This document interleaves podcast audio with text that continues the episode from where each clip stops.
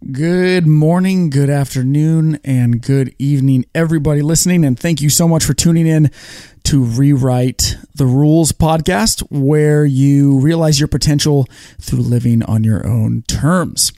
Uh, I'm excited for this episode. It's going to be a solo one, it's going to be quick, and it's going to be all about leadership. And I know that that topic isn't the most sexy of things to say um, I'd rather be maybe hearing about shrooms or actual sex or how do I get out of my nine to five or how do I live in that van, Alex? And you're going to talk to me about fucking leadership. But I promise it will make things in your life uh, better. And with the ability to lead others and lead yourself, um, you will be able to kind of do things on your own terms because you'll be able to steer the direction of your life um, and your surroundings in the direction that uh, you want it to go. Uh, benevolently, of course. That's a tough word for me to say. So I'm going to be using, I did a post today on Instagram about it. And I had a picture, um, probably my most badass picture actually to date. Like I'm gonna put this picture up on my wall when I have, you know, grandkids, because it'll be like, yeah, I'm on a, I'm in a wheelchair now, but Grampy used to be cool. And it's a picture of my buddy and I walking out of this um, burn we were doing on a fire. So we actually had drip torches. We were lighting the uh, forest on fire to do a little back burn before the main fire got to us. Um, you can actually fight fire with fire. So, um, but what the post was about was that I'm walking out with one of my good friends, Booney. He's actually like a brother to me, um, one of my best friends, not good friends.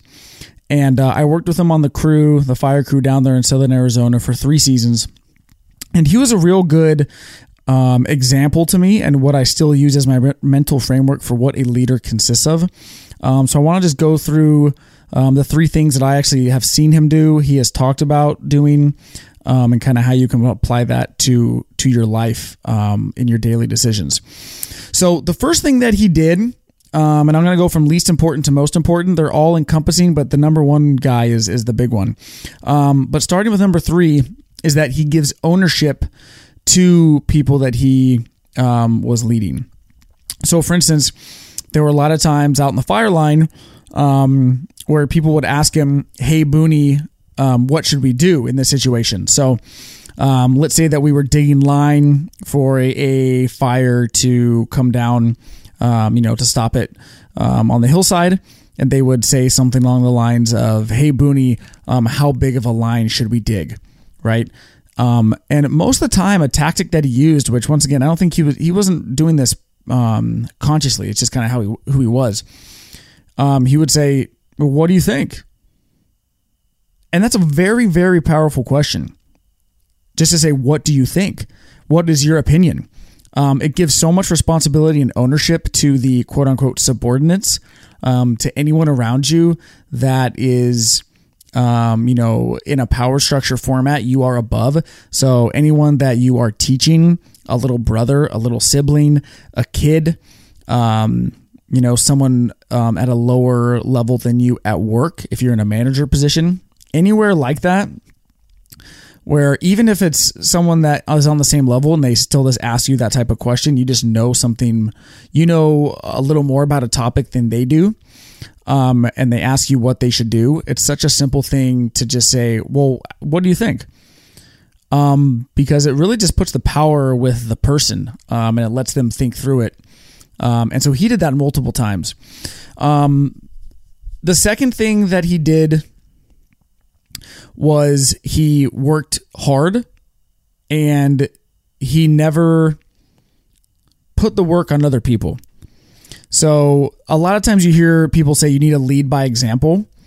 Um, there was one time where we were in Alaska and it was this huge fire. We were about 10 miles outside of the nearest town. That town had maybe 500 people in it. Then we were flying in a helicopter about 10 miles away to where this fire was in the middle of nowhere in Alaska. It's early August, there's 22 hours of daylight. And they needed two people to go in with chainsaws um, on a helicopter first to fly into the landing area and we actually needed to get out and we needed to clear a large swath of trees in the area um, to make a better entrance and, and uh, exit point for the rest of the helicopters coming in that are shuttling the crews. Um, now, it was slightly dangerous work and it was something that somebody else could have easily have done. Um, but Booney actually volunteered and I went with him. Um, he volunteered to do it. Um, just to make the helicopter landing a little safer, and it, it, was a it was a badass job too. We really enjoyed it. Um, but he did that with everything, right? So we always saw him working with us. Um, we always saw him in in workouts, even in the morning. He was always pushing himself harder than he was the previous day, and so it was really a big, you know, show don't tell mentality and that you know your actions speak louder than your words all those cliches.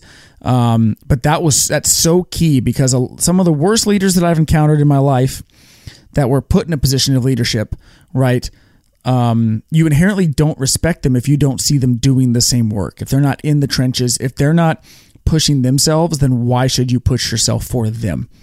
Um, so that was crucial so giving ownership to people um, leading and, and working as an example. And then the third and most crucial thing out of all of this, and this is number one, and it is the reason why there aren't that many great leaders, is because this is extremely difficult. Um, I deal with this pretty much every day. I'm sure you guys can relate to this. And it is the ability to put your ego aside for the good of the cause putting your ego on the back burner while you relate to other people in your situation is the hardest thing that any of us can do. And it doesn't have to be in this big grand scheme of things, right? I have done this personally when maybe someone new comes into the social circle and they suggest a place for everyone to go to dinner. You know, I, my, my, my feathers get all ruffled up and you know, my ego goes, who the fuck is this? Suggesting a place to go to dinner. You know, I, I should suggest something. You know? Even if that place is good, I, I, might suggest something just, just, just because he shouldn't do that or she shouldn't do that. Um, and that's a very micro scale, right? That's just going out to dinner with my friends. And the only person that knows that I'm having that debate in my head is just me with me and my stupid ego, right? It's not solving anything. So when you take though those, you know, that sign of what that is and you extrapolate that into these big incidences at your work, uh, in your family, um, you know, on your sport teams, right? And you start making these decisions based on your ego, based on what will make you look good, based on who you like and don't like. Maybe that person said something to you last week that pissed you off, right? Maybe they annoy you. Maybe you don't like the way that they dress. Maybe, you know, their boyfriend or girlfriend said something you didn't like six months ago. Um, maybe you're just not feeling too good about yourself in that role, so you just want to bring them down. There's so many ways that this manifests, and it does nothing but ironically make you even less enjoyable, less likable, and less effective as a leader in whatever role that we're talking about. Whether it's just, hey guys, let's what movie do you want to go see? Or this 500 acre fire needs to be put out and we're going in the helicopters and leading that. I mean, there's so many different ways that it plays out in our lives, but the ability to shut down the ego and make decisions from your heart and from a rational point of view that is not poisoned by the ego in that decision is the ticket to being a great leader.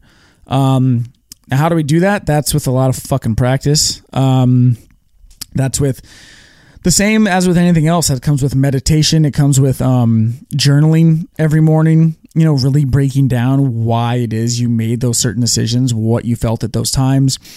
Um, if you're into hallucinogens, weed, shrooms, things like that, um, those kind of help break down the barriers and, and get to the the root of the matter. You know, so why are you why are you running that operating system and responding that way?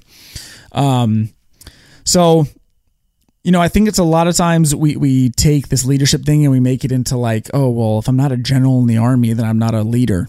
Um, but you are you know, and, and people right now where you're at, I don't care if you're working at McDonald's or you're a Navy SEAL, um, you know, the people around you, you can lead and you can just lead by example.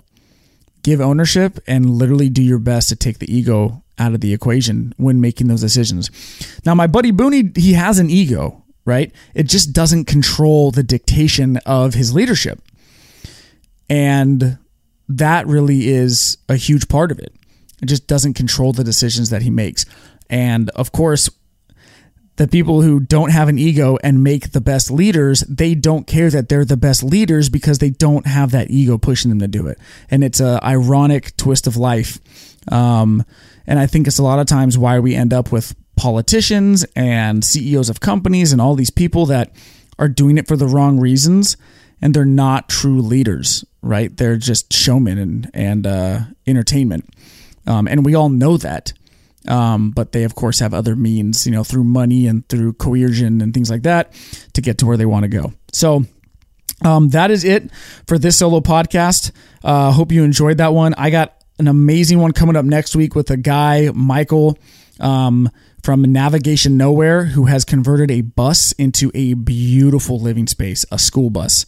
You guys have to see the pictures.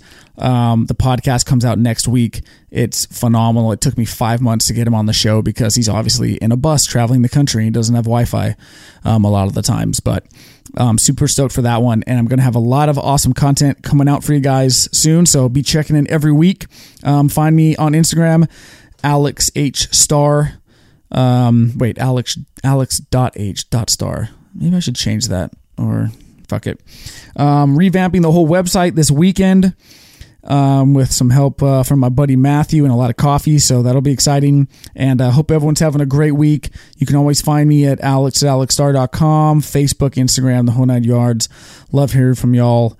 Um, have a great week. Have a great weekend. Appreciate all the love and support. And uh, go get them. Push some boundaries. Later.